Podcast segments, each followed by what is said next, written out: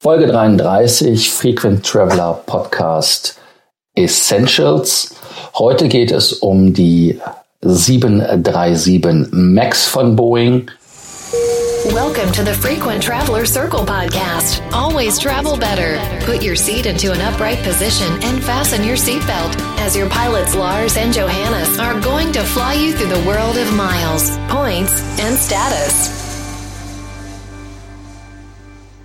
Ja, die 737 MAX ist ja derzeit in aller Munde. Ähm, Diskussionen, die weit über, über die Gruppe der Reise- oder Fluginteressierten hinausgehen. In allen Nachrichten hört man über dieses Flugzeug.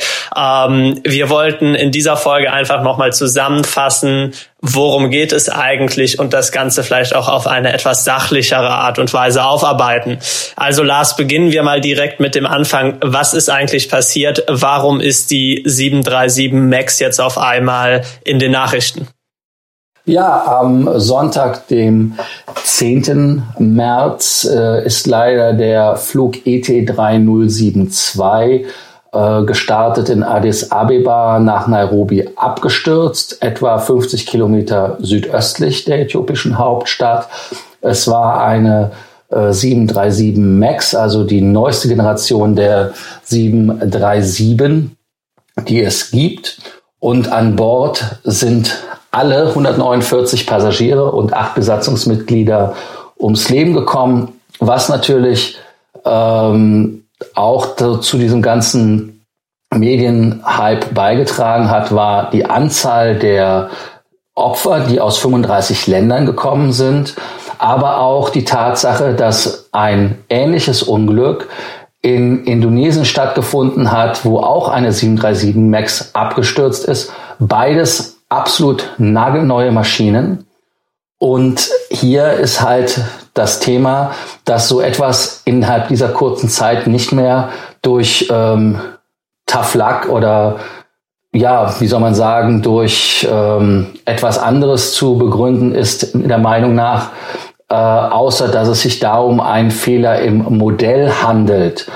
Ähm, unser Beileid erstmal von Johannes und mir, den Hinterbliebenen. Das ähm, ist etwas, was sehr tragisch ist. Ähm, nichtsdestotrotz ist es umso wichtiger herauszufinden, was passiert ist und warum es passiert ist. Ähm, Johannes, was weiß man, wie es zu diesem Unglück kam?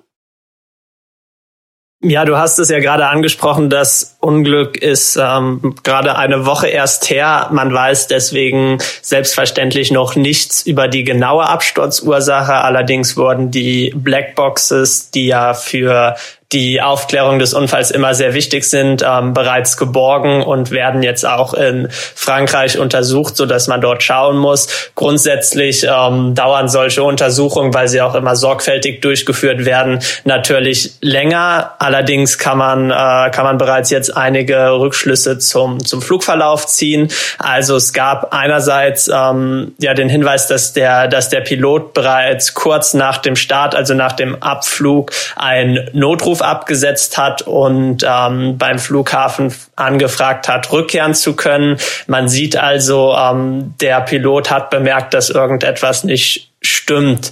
Zum Flugzeug an sich, das ist ja immer eine der ersten Fragen, äh, war das Flugzeug gewartet und so weiter. Es war ja eine im Prinzip brandneue Maschine, die gerade erst Ende letzten Jahres äh, bei Äthiopien in den Dienst gesetzt wurde. Ähm, Äthiopien ist auch eine, ja, oder sogar die führende Airline in dem ganzen afrikanischen Kontinent, die bisher auch für hohe Standards bei der Sicherheit bekannt ist. Ähm, von daher gibt es da erstmal keine Hinweise. Auch bei den vergangenen Checks wurden bei diesem Flugzeug keine Probleme identifiziert. Das sah ja damals bei dem ähm, anderen 737 MAX-Absturz von Lion Air etwas anders aus. Ähm, es gibt einige Berichte von Augenzeugen, die haben berichtet, dass sich das Flugzeug kurz vor dem Abschluss um äh, vor dem Absturz um die eigene Achse gedreht hat. Ähm, außerdem gibt es einige Berichte, das Flugzeug habe in der Luft äh, bereits Flammen gehabt, also irgendwie gebrannt. Das ist allerdings natürlich wie immer bei bei solchen ähm, Augenzeugenaussagen nicht absolut zu verifizieren und das sollte man dann natürlich im Hinterkopf halten. Was man aber weiß, ähm, ja, die Piloten haben Probleme mit der Flugsteuerung gemeldet an die Airline und hier gibt es natürlich ja wieder wieder Vermutung, dass es auch mit dieser Steuerungssoftware, auf die wir später nochmals zu sprechen kommen, Zusammenhänge gegeben haben könnte. Äh, was man bisher so von den Bildern vom Unfallort sehen kann, ist, dass die Maschine mehr oder weniger senkrecht und mit hoher Geschwindigkeit in den, in den Boden gestürzt ist. Das ist natürlich auch was, was äh, bei den weiteren Untersuchungen berücksichtigt werden wird. Ja, ähm, wie gesagt, angesprochen, die Flugschreiber werden in Frankreich untersucht. Ähm, dort hat man allerdings noch keine, keine finale Rückmeldung bekommen, was passiert ist. Und was hier vielleicht äh, zu nennen ist, was etwas etwas ungewöhnlich ist, traditionell wurden bei ähm, bei Abstürzen mit Boeing-Maschinen die Flugschreiber immer in den USA selbst ausgewertet.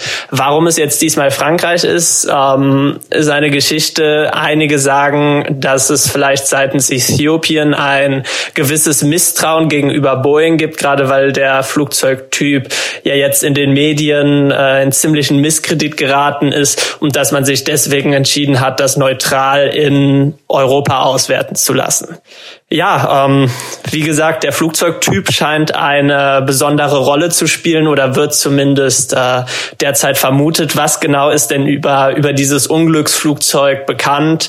Ähm, was macht das Flugzeug aus, Lars?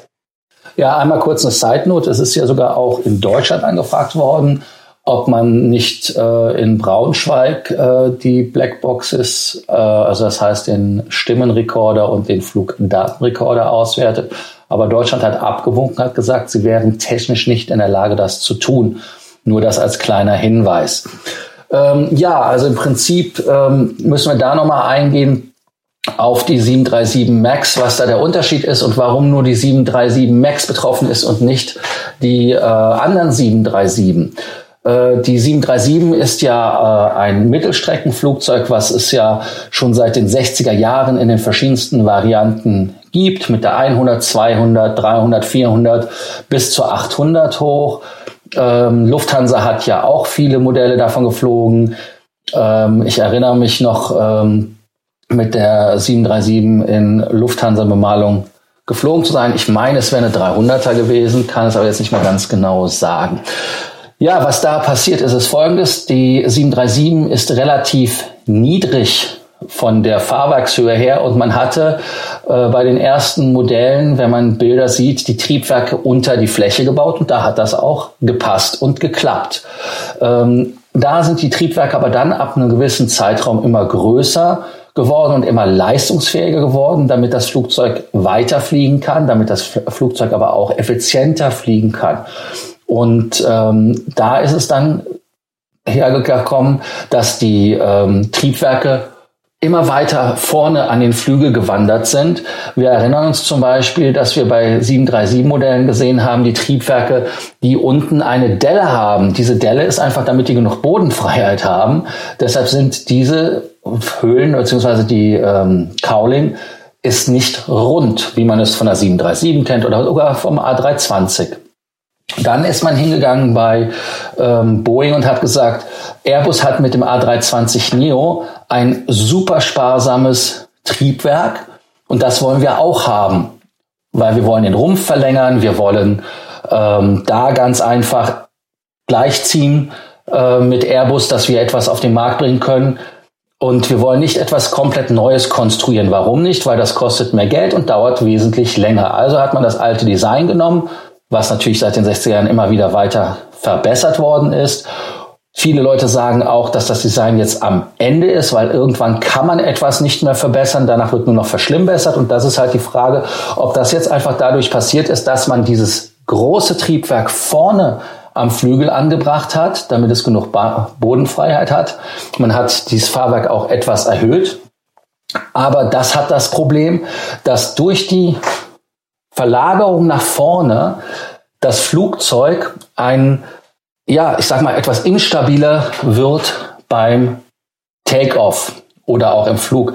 Deshalb hat man ein sogenanntes MCAS, also MCAS, Maneuvering Characteristics Augmentation System eingebaut. Was heißt das?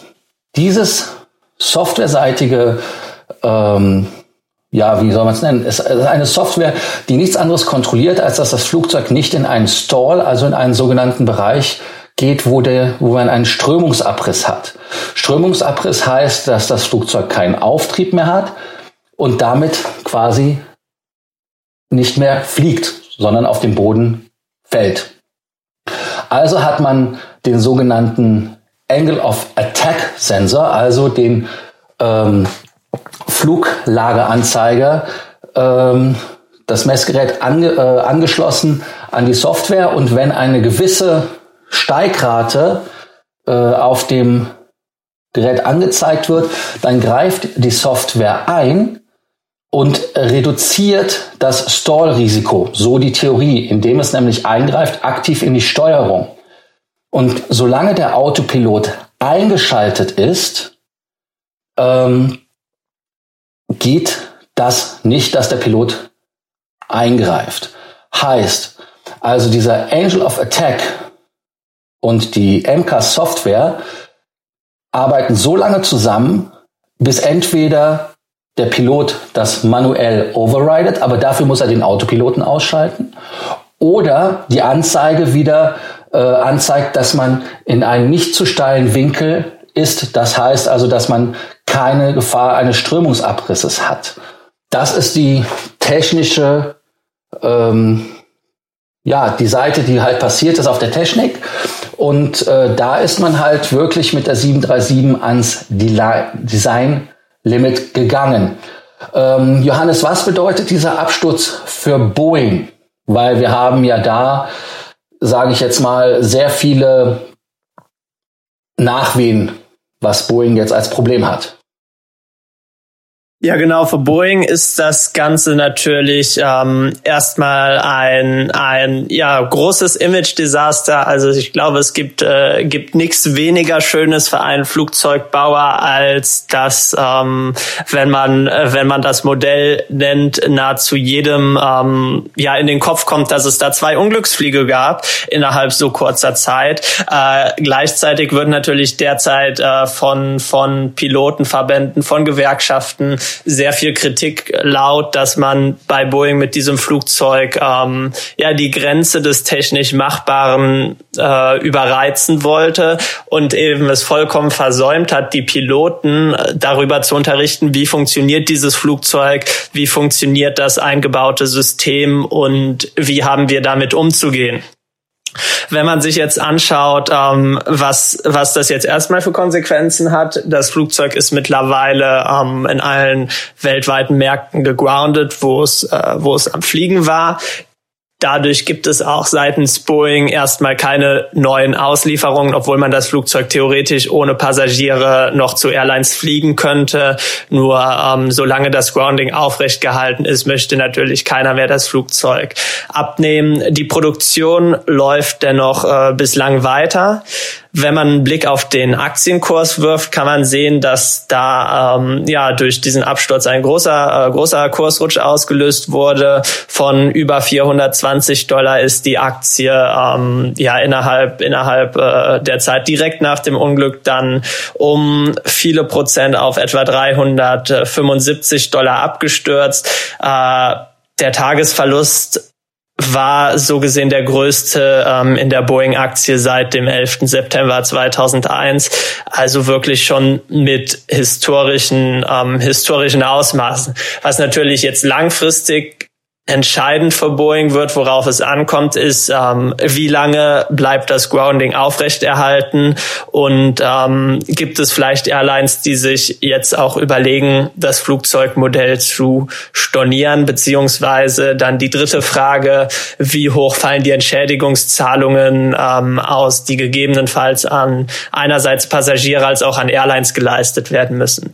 Ähm, die Frage an dich, Lars, wie sieht es aus? Bleibt das betroffene Flugzeug Flugzeugmodell weiterhin irgendwie im Einsatz oder ähm, was ist da die aktuelle Lage? Ja, da äh, nochmal ein kurzer Hinweis. Also wenn man jetzt äh, auf Flightradar 24 schaut, sieht man ja ab und zu mal eine 737 MAX fliegen. Da fragt man sich natürlich, was ist da los? Was läuft da falsch? Ich denke, wir haben in Europa oder sogar weltweit ein Verbot des Einsatzes des Flugzeuges. Ähm, da gibt es eine Ausnahmegenehmigung, dass diese Flüge stattfinden dürfen. Und zwar darf jedes Flugzeug viermal positioniert werden, um gewartet bzw. repariert zu werden. In dem Fall ist es ja keine Reparatur, sondern nur ein Software-Update. Ähm, das erklärt, warum das Flugzeug dann eventuell im europäischen Luftraum unterwegs ist. Aber ganz, ganz wichtig, es handelt sich um keinen kommerziellen Linienflug. Das heißt also, an Bord sind zwei Piloten und niemand anders. Also insofern da äh, beruhigt sein. Ihr braucht keine Angst haben, dass ihr irgendwo am Flughafen ankommt und denkt, ihr müsstet dann in eine 737 MAX einsteigen. Jetzt zu deiner Frage, bleibt das äh, betroffene Flugzeugmodell weiterhin im Einsatz?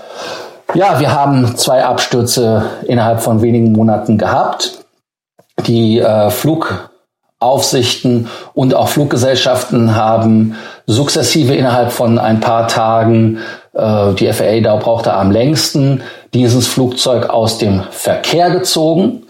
Ähm, aber was das wirklich heißt für die Fluggesellschaften am Ende des Tages, ist einfach nur, dass sie hoffen, dass die Boeing äh, durch ein Software-Update, was es gibt da äh, Aussagen, innerhalb der nächsten zehn Tage äh, soll es kommen, ähm, dass die dann ganz einfach abgedatet werden und dann wieder sicher werden und dann freigegeben werden, dass sie also wieder fliegen können.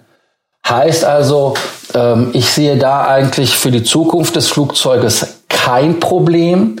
Es sei denn, man stellt ein strukturelles Problem fest. Aber solange es nur die Vermutung ist, wie es im Moment ist, also die Software, ähm, kennt ja jeder von äh, elektronischen Geräten, die man hat. Ähm, man, man kauft etwas. Es gab ja zum Beispiel beim MacBook das Problem, dass man gewisse Monitore nicht anschließen konnte.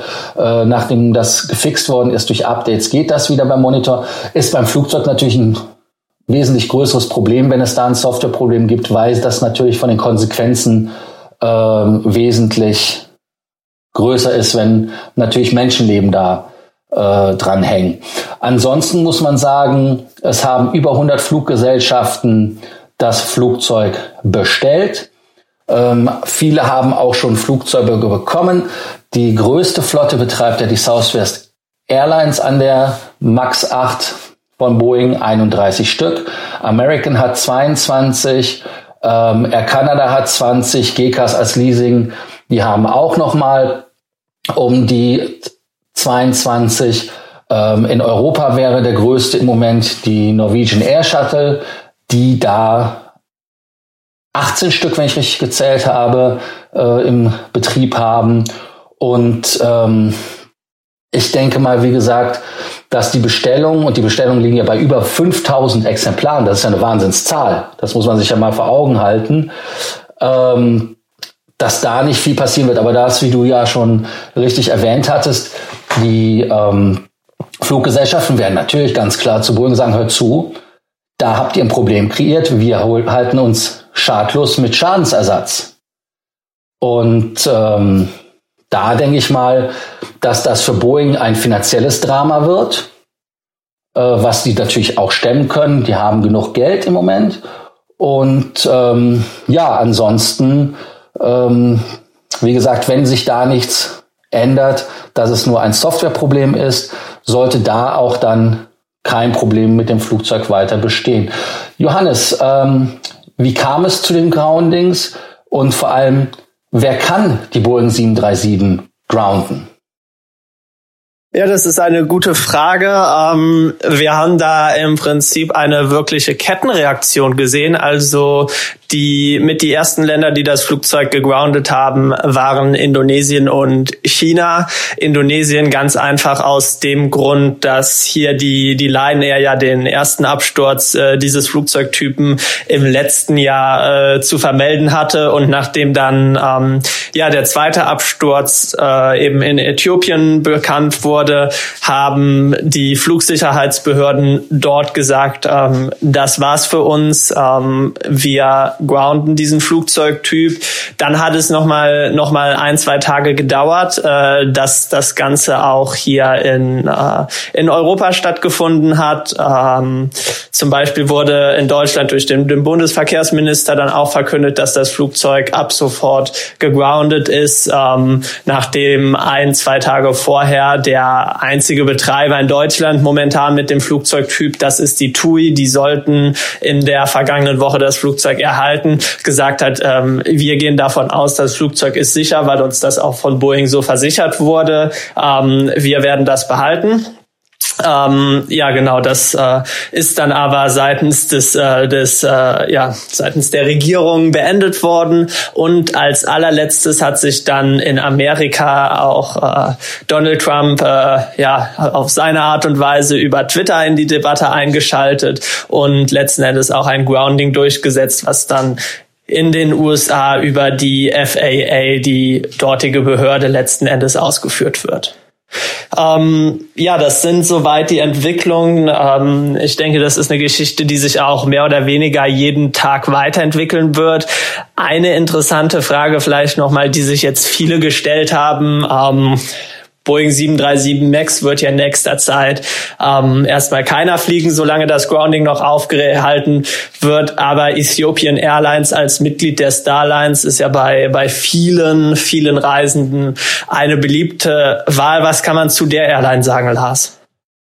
Ja, Ethiopian Airlines ist ja die erste Wahl äh, von vielen ähm, NGOs, also von vielen Non-Profit Gesellschaften und auch von den Vereinten Nationen, weil sie als eine der zuverlässigsten Fluggesellschaften äh, auf dem afrikanischen Kontinent gelten, sind Mitglied in der Starlines, äh, bieten Verbindungen an äh, Frankfurt, München, äh, London, New York, Bangkok, Dubai, äh, logischerweise dann auch in ganz Afrika und ähm, sind da auch die wichtigste Fluggesellschaft der Region.